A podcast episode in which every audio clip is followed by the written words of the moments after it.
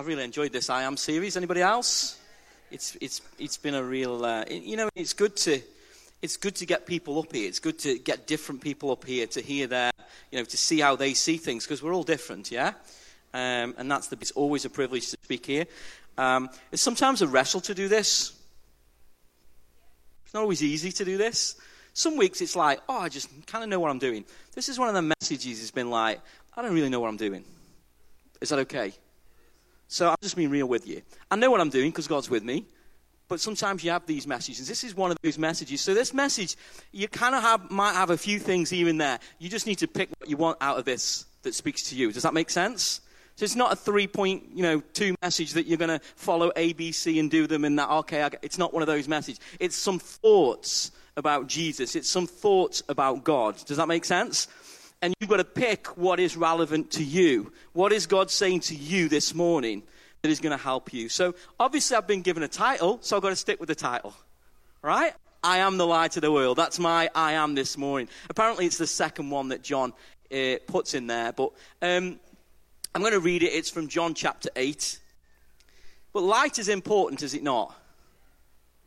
Um, when I was, I was a primary school, school, teacher for 10 years, one of the things I always enjoyed doing was going away for, um, like, going, going to, where was it called? We used to go Stand and Bowers, an outdoor piece. They'd always do it the night line.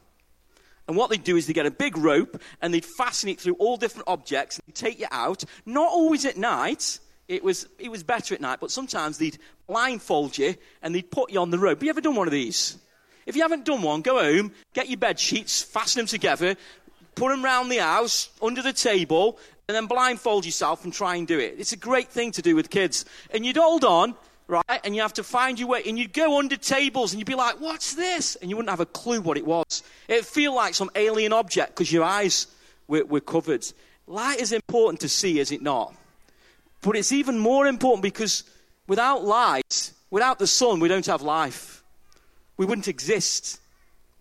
But Jesus comes up with this statement in John 8 12. He says this When Jesus spoke again to the people, he said, I am the light of the world. Whoever follows me will never walk in darkness, but will have light of life. I am the light of the world. Jesus is pretty confident about who he is. Anybody want some confidence in who they are? Jesus, uh, Jesus is in an argument here about who, who can he say these things about himself because there's no witness. And by the law, they had to have a witness. But Jesus is so confident in who he is, he doesn't need a witness. He doesn't need someone to affirm who he is because he knows what he's sent to do. And he's got an absolute confidence in who he is. I'm just going to talk about the context of this a little bit. Jesus is speaking to people at a festival. It was a Jewish festival called the Feast of the Tabernacles. I love that, that word, tabernacles. Anybody else? You know, some words, you just like the sound of it. Tabernacles. I just, you know, I just like it. And um, there's your task for today. Have a conversation with someone and see if you can get the word tabernacle in there. You ever play that game with people? See if you can get that word in. We used to do that all the time and then have a little giggle. But um, the context of this is the Feast of the Tabernacles, and it's at the end of the Feast of the Tabernacles that Jesus, this is the setting. Now, the Feast of the Tabernacles, what it was, it was a celebration that they had to celebrate how God had brought them through the wilderness and He'd provided for them every day in the wilderness. And God commanded them in Leviticus, I think it's 23, He commanded them to, for seven days, to live in these temporary tents. It's also called the Feast of the, of the Booths, right? But I prefer tabernacles. So God told them to have this celebration. So every year they would celebrate it of how God had miraculously brought them through the wilderness. He had provided for them every day, and he'd been so good to them. So Jesus is standing here at this, um, at this festival. Now, at the end of the festival, the Jews had also added something else onto it. So they'd added these really powerful symbols. One of them was to do with light, and one of them was to do with water. Two symbols, light and water. Now, where they got this from was from Zechariah chapter 14, verse 6. So they're listening to a prophetic word from a prophet, and they've set something up symbolically to remind them yes, God has brought us out and provided for us, but there is also something else that God is going to do in the future. And they've created these two powerful symbols to remind them. So I'm going to read Zechariah. Sorry, I know I'm going around a little bit different, so just bear with me. It says, so verse 6 On that day there will be neither sunlight nor cold, frosty darkness. Who wants a day like that? I'm trying to grow some things in the greenhouse at the moment, and I've positioned my greenhouse. It's a new greenhouse, someone's given it to me. Blessed. And I put it in a place where there's not much light. I don't know if it's going to work. And these two old, old geezers in the street who think they know everything because they've got more experience in life than me keep telling me it's in the wrong place. I'm convinced I'm growing things in the darkness. You're laughing at? I'm praying Jesus is in there. They're going to grow. It's not going to work, I know. So it says, on that day there was neither sunlight nor cold nor frosty darkness. And this is speaking about a new day when God's going to rule. It will be a unique day, a day known only to, with no distinction between day and night. Who looks forward to a day like that? No day and no night. Sounds a bit odd, doesn't it? So, what they did, what the Jews did, they added this festival, this ceremony on the end, right, of the, of the feast. And they created these big, massive candelabras. And they filled them with loads of oil. They were like some, dis- some descriptions say they were 75 meters high, but I'm not convinced. That's a long way up, don't you think? And it says there's ladders that climb up to them, and they would light these huge candelabras, and there would be 16 lights. And when they lit them, they lit them when it went dark till the morning time to symbolize on that evening there will be no distinction between night and day. So what they would do, it says that when they were lit, it was a magnificent lighting up of Jerusalem. And all of Jerusalem would be light all night. And it said that the priests danced all night and sing, and they celebrated that God was going to bring salvation into the world. Are you with me? So when Jesus stands up, all of Jerusalem is lit, and he's like, Yeah, this is good. But I'm not just the light of Jerusalem. I'm going to be a light of the world. This light is going to go out from Jerusalem and it's going to go into all the worlds. And there will be no longer darkness, but there will be a not just a temporary seven or ten hour light, there will be an everlasting light that will not go out. Are you with me? The other thing, we go back to the water. The other thing that happened in this temple, many of you might know this, but they would get water from, the, from a pool called Siloam, and they would bring it and they would pour it out in the temple. And that symbolized God's provision. They were expectant that the waters would come, the rains would come, and the harvest would be abundant. So they were symbolizing it. Our God provides for us. He provided in the wilderness, and He's going to provide for us again. It was a statement of faith and symbolism, so they would pour out the water. Are you with me? So then Jesus says this statement. He doesn't say, I am the water. He says this in John chapter. Oh, let me find it. John chapter 7, verse 37. It says, Let anyone, anyone who is thirsty, come and drink. Come to me and drink. So at this feast now, we have Jesus standing up saying, Anyone who's thirsty, though, come to me. So it's not just about practical provision God wants to provide, He wants to provide spiritually for the person so that they can be satisfied from the inside out. So Jesus is saying, I'm here. So Zechariah says this on that day, so when evening comes, there will be light. So that's why they had the lights. And it says this On that day, living water will flow out from Jerusalem. So that's why they'd set this up. That's the context. Are you with me? So they've set up an amazing light, an abundance of water that's being poured out. Jesus stands up and says, Anybody who comes to me, they're thirsty, I will give you rivers of living water. I will satisfy the thirst that you're after. I will do it in you if you come to me. In other words, I am the source of life. I am the Messiah. I am the one who was in the beginning who made all things. You come to me and I will satisfy you. You come to me, you'll no longer be in darkness. It's not just for Jerusalem. The Jerusalem was meant for the world. I think it's an amazing setting, don't you? And you just imagine being there, these huge lights, and watching them celebrate all night. You know, light is really important, as I mentioned, and it was important to the Jews and in their faith.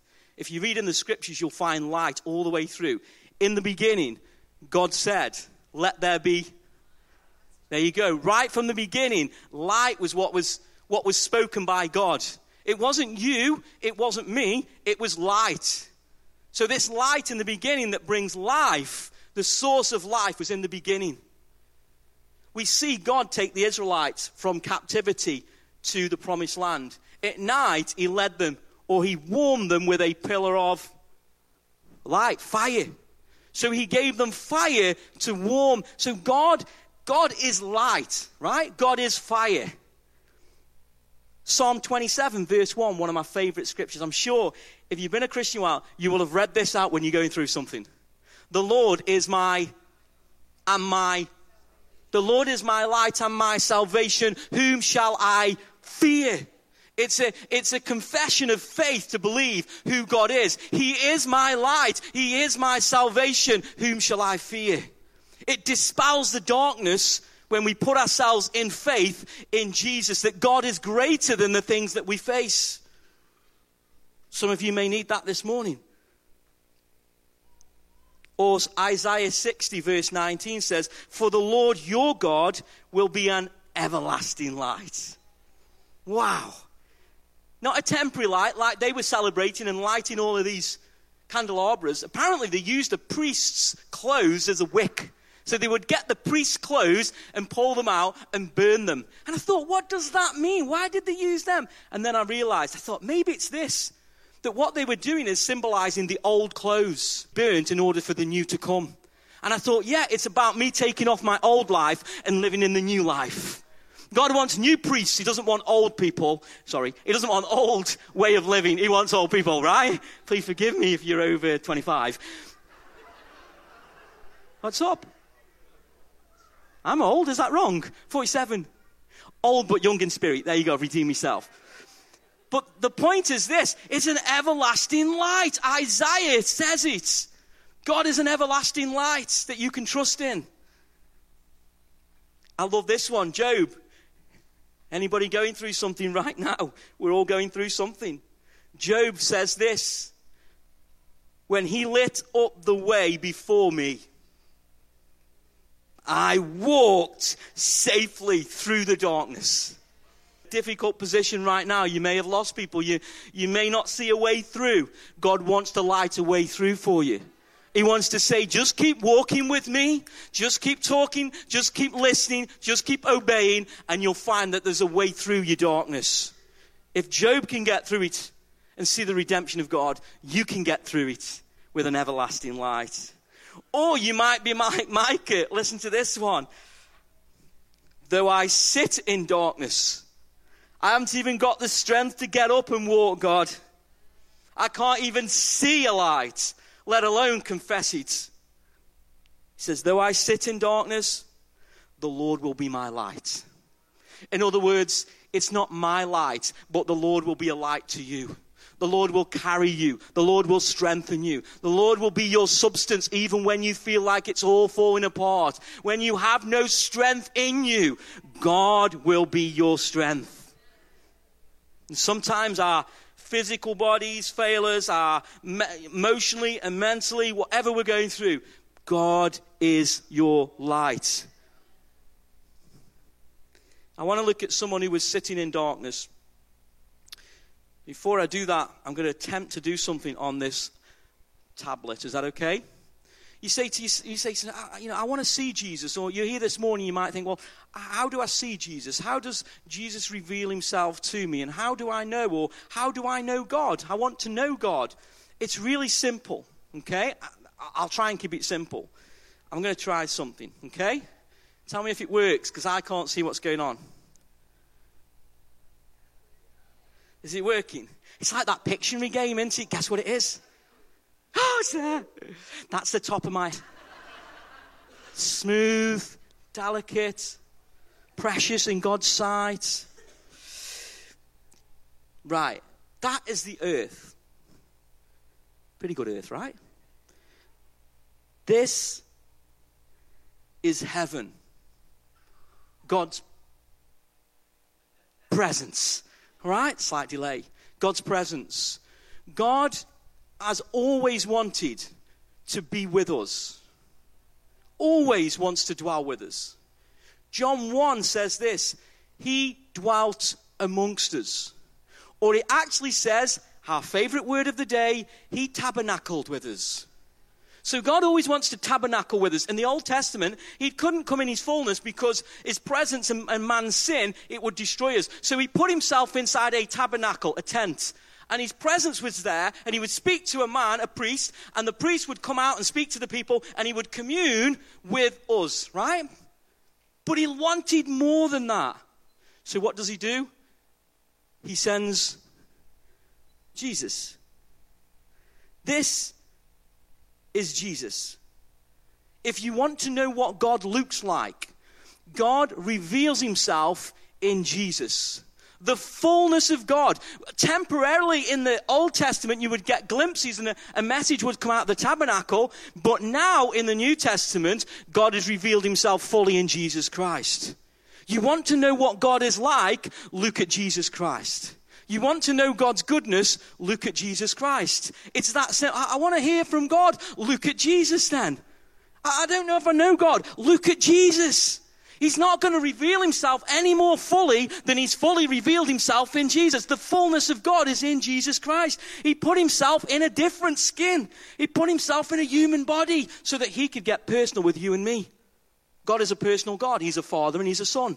There's a personal relationship. He gives us that sim- symbolic meaning that He wants to relate to us. God wants to relate to you through Jesus. Now, you can study Jesus, but not know Jesus. Historically, but not know Him. So, how do you know Him? Well, you need His presence or the Holy Spirit to reveal the truth to you personally. So it becomes personal. Is this making sense? So if you want to know Jesus, look in the scriptures. And this is what I'm believing. This is, this is what I felt this morning as I'm in worship. Some of you, you're going to start to read the scriptures and the scriptures are going to come alive to you. You're going to get a new hunger for, re- for Jesus as you read the scriptures. God's going to enlighten your mind. He's going to enlighten your heart and you're going to go, whoa, I never saw that before. I've just seen a love of God that I've never seen before in the scriptures. You see, you can come this morning, I can preach a message to you, but it's better if you go from here and you do it yourself and get it yourself. My job is to encourage you and inspire you and equip you to read it yourself. That's the, that's the role. Does this make sense? Now, the problem with this is sometimes we create these are people, right? And I'm learning all about God over here. This is me, this is Bob, this is Sarah, this is Tim, and we're all living in our own world. I don't think it works like that. I think it works more like this. This is me. This is Bob. This is Sarah. And this is Tim. And this is Diane. And all our lives are mingled together. All of the good and all the mess. See, we, it would be easy to live like this but God puts us like this. And this is harder than this. But this is more beneficial and fruitful. This is how God has designed us a network, a, a family of people. You know, family's messy, is it not? You know, you live with somebody for a week, you'll find how hard you, you are, they are. You both are. You'll find this. Yeah, but I want to live like this. No, no, no, it's like this. And that's why I put them as a cross. Because it's about laying down the old life. It's about the old priestly thing being burnt up with the. So, so the new life. People think, oh, I want to know Jesus and make my life better and a happier life. It's not like that, church. If it was that easy, everybody out there would be doing it. But people don't want to let go of their old life. They want Jesus to help them for their personal life. What they don't want is become a part of the body of Christ and be a light in the world. Are you with me? So it's, it's not necessarily easy. Right, we're going to look at a man who was sitting in darkness, who Jesus heals him. So let's turn to John 9. Oh, I've got to turn this off. Is that right? I've got to turn it off. He said that had happened. All my scribbles would still be on there. Has it gone? Sorry. Okay, so let's read this. Okay? So this is right after Jesus has said, I am the light of the world. And he says it again. So he's basically told people who he is. Now he goes to apply it and show you who he is. Okay? So let's look at what he does. He says, As he went along, he saw a man blind from birth. His disciples asked him, Rabbi, who sinned, this man, his parents, that he was born blind? Neither this man nor his parents sinned, said Jesus, but this man, so that the works do the works of him who sent me. Night is coming when no one can work. While I am in the world, I am the light of the world. He says it again. After saying this, he spit on the ground, made some mud with the saliva, and put it on the man's eyes. Don't you just love this illustration? Imagine Jesus asked you to do this. Spit in your, get some mud and put it in your boss's eyes at work this week think you were crazy. Go, he told him, wash in the pool of Siloam. This means sent. So the man went and washed, and he came home seeing. How good is that? His, eye, his neighbors and those who formerly seen him asked him, Isn't this the same man who used to sit and beg? Some claimed that he was. Have I finished that? No. Others said, No, he only looks like him. But he himself insisted, I am the man. I'm the man. How then were his eyes open? They asked. The man they called Jesus made some mud and put it on his eyes. He told me to go to Siloam and wash, so I went and washed, and then I could see. Now, I believe Jesus is showing his authority here. He's showing you that he's the Messiah. He's the one who is from the beginning the light of the world. In the beginning was the light, right? What comes next in creation? It's not a clash, you don't have to answer actually. What comes next in creation? Water. God spits. He doesn't say it like that in the beginning, right? There's waters. Then what comes next? The earth. So in creation, we have the water, we have the earth. God forms it, and with the light, what comes is life. Fruitfulness comes. So Jesus is de- demonstrating his authority here that he is the light of the world and he is the source of life. Rivers of living water flow from him. Watch put it on mud, put it together, puts it in his eyes, and what does it do? Heal him. Why? Because he's the source of life. Are you with me? So God is showing his authority that he is the Messiah, he's the king. So when I read this, though, I just imagine, I imagine this man sitting there at the festival. Everybody going on about this amazing sight, this amazing light, this amazing all of the city, it says, was lit up. These orange sandstone was all really, really bright all night. And he would sit there with his blind, almost like going on a night line. He can't see any of it. And people going on about it. It's amazing. It's amazing. And he just sat there, seeing nothing all night. Yet, we see Jesus walk along and respond to this man. And I wonder if it wasn't actually about what he saw with his eyes, but about what he heard with his ears. It's actually more than that, I believe. Not just hearing what you hear, but what you sense and feel from Jesus. See, I believe Jesus wants to show us this that with light comes warmth.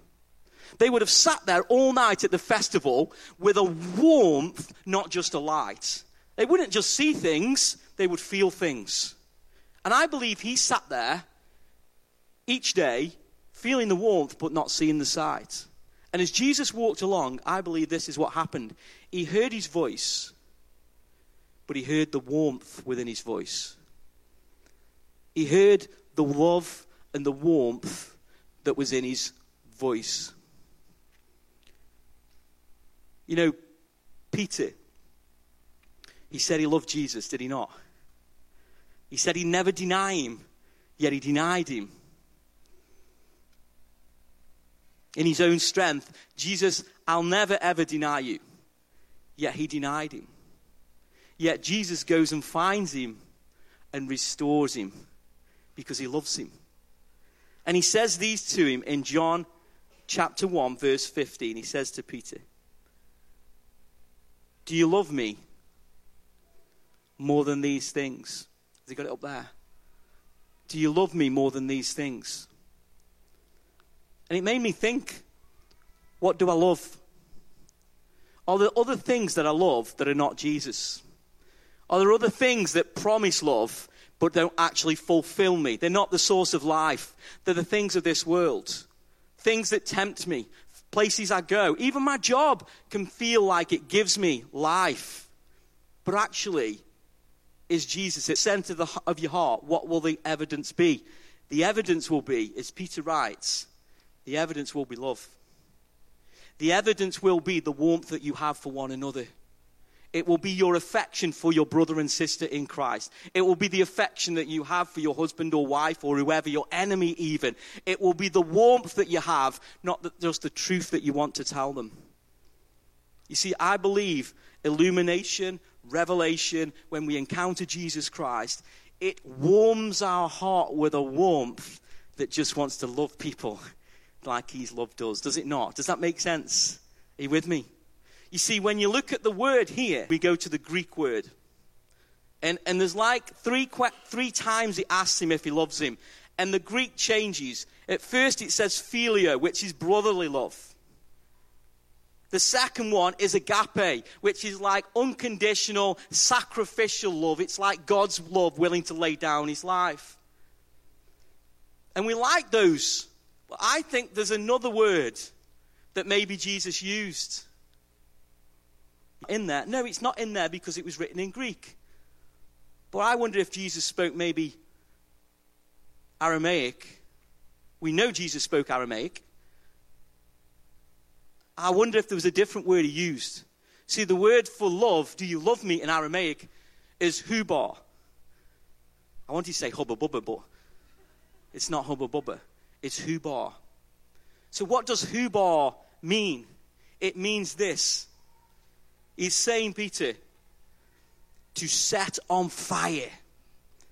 To set on fire. Peter, do you love me with a passion? Do you love me with everything more than these other things? He's saying. Before you loved people's affection more than mine when you denied me. Do you love me more than anything? Have I got your heart, Peter? He says.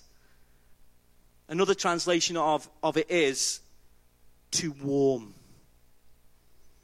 Now, I believe Jesus wants our hearts to be warm, does he not?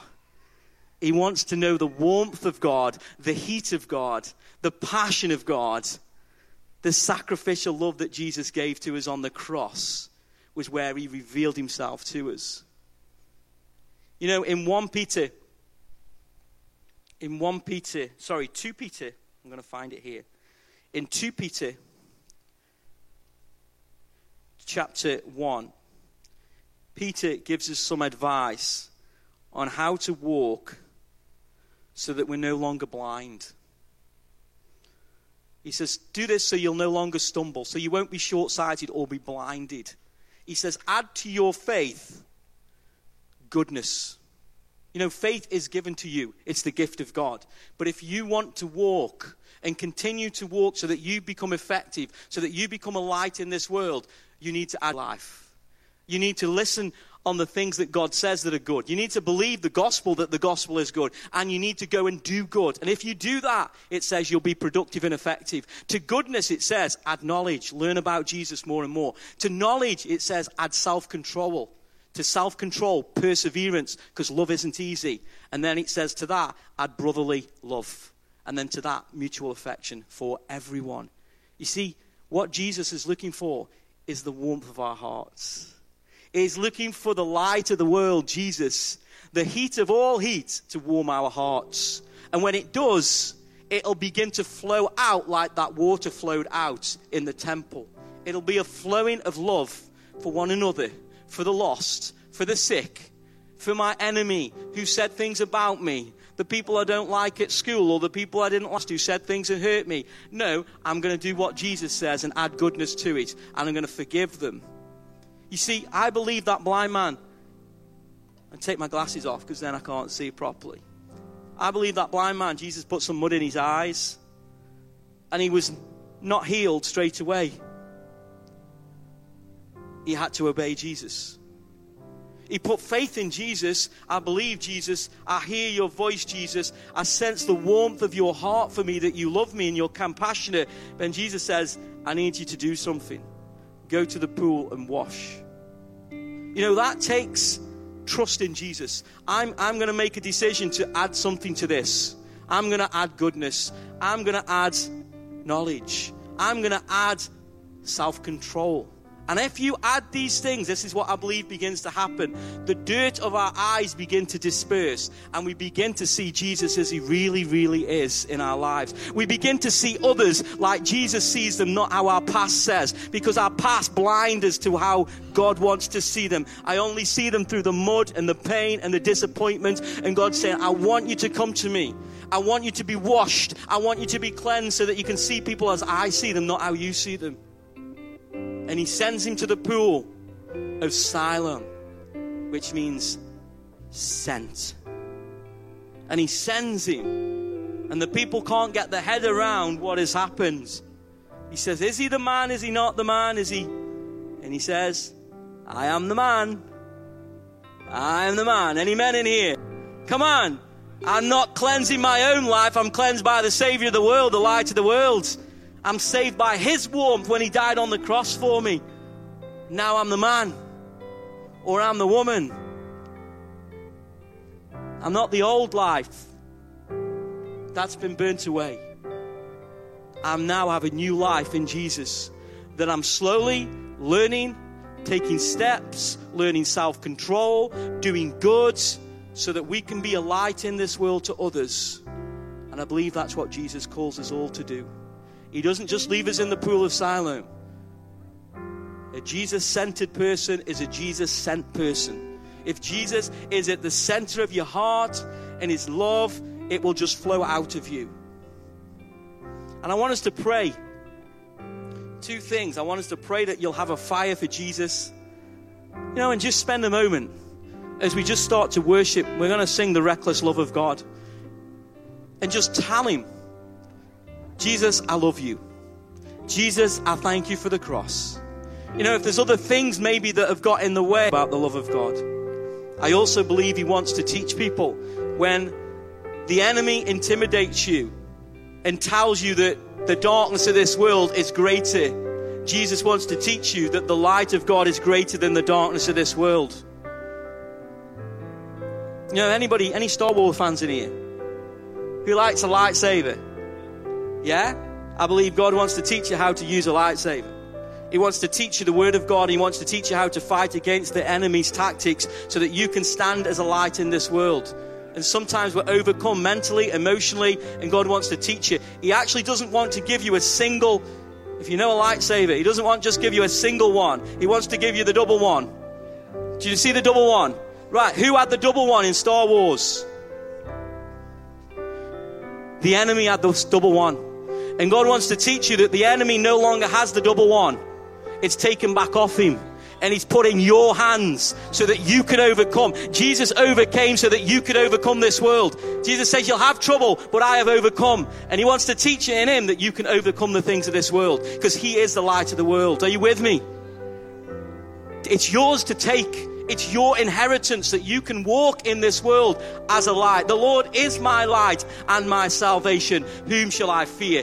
The enemy has no power over me. Death has no sting. It's been removed. Now I'm going to walk in the confidence and say, I'm the man. I'm the man. Come on, let's stand. Are you with me? I want you to spend some time